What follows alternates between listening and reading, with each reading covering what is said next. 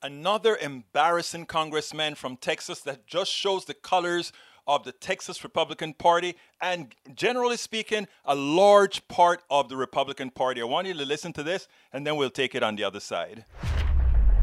I would also suggest that the victims of cartels moving illegal aliens deserve justice. The American citizens in South Texas, they're getting absolutely decimated by what's happening at our southern border, deserve justice. The victims of rioting and looting in the streets last week, businesses closed, burned, last, I mean, sorry, last summer, deserve justice.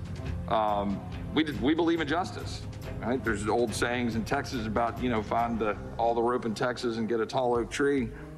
Uh, you know, we take justice very seriously. My concern about this hearing is that it seems to want to venture into the policing of rhetoric in a free society, free speech, um, and away from the rule of law and taking out bad guys. So now we're talking about whether talking about China, the Chi-Coms, the Chinese Communist Party, whatever phrasing we want to use, and if some people are saying, hey, we think those guys are the bad guys, for whatever reason. And let me just say clearly, I do. I think the Chinese Communist Party running the country of China, I think they're the bad guys. Again, this hearing was supposed to be about discrimination against Asian Americans. We cannot turn a blind eye to people living in fear. I want to go back to something that Mr. Roy said earlier. Your president and your party and your colleagues can talk about issues with any other country that you want, but you don't have to do it by putting a bullseye on the back of Asian Americans across this country, on our grandparents, on our kids, this hearing was to address the hurt and pain of our community and to find solutions, and we will not let you take our voice away from us. Congressman Roy responded with a statement about his remarks that ended with the words, no apologies. You know, when you look at what these guys are doing, the evil within their statements, the evil within their responses after they're caught, it's astounding. Now, these aren't the people that are that we think are reachable, but there are many people that these people believe really support them that don't. So let's get to those people.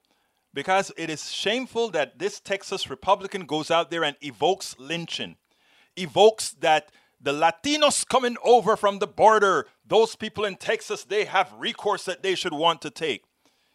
It's this, it's this, these are the same guys that pushed the insurrection on January 6th. These are the same guys giving the impetus to others to do the bad things they're doing because they believe they're doing, they're solving for glory, glory, hallelujah, glory, glory, America. What these guys don't understand is what they're what they're pushing is more than hate. It's more than violence. It's more than insurrection. They're pushing for a state where no one else has rights but them. That's why, on another note, we have got to get rid of the filibuster so that we can pass laws to ensure that those guys, those evil beings, are no longer in positions of power in this country where they can cause the type of harm that they're causing in a whole lot of people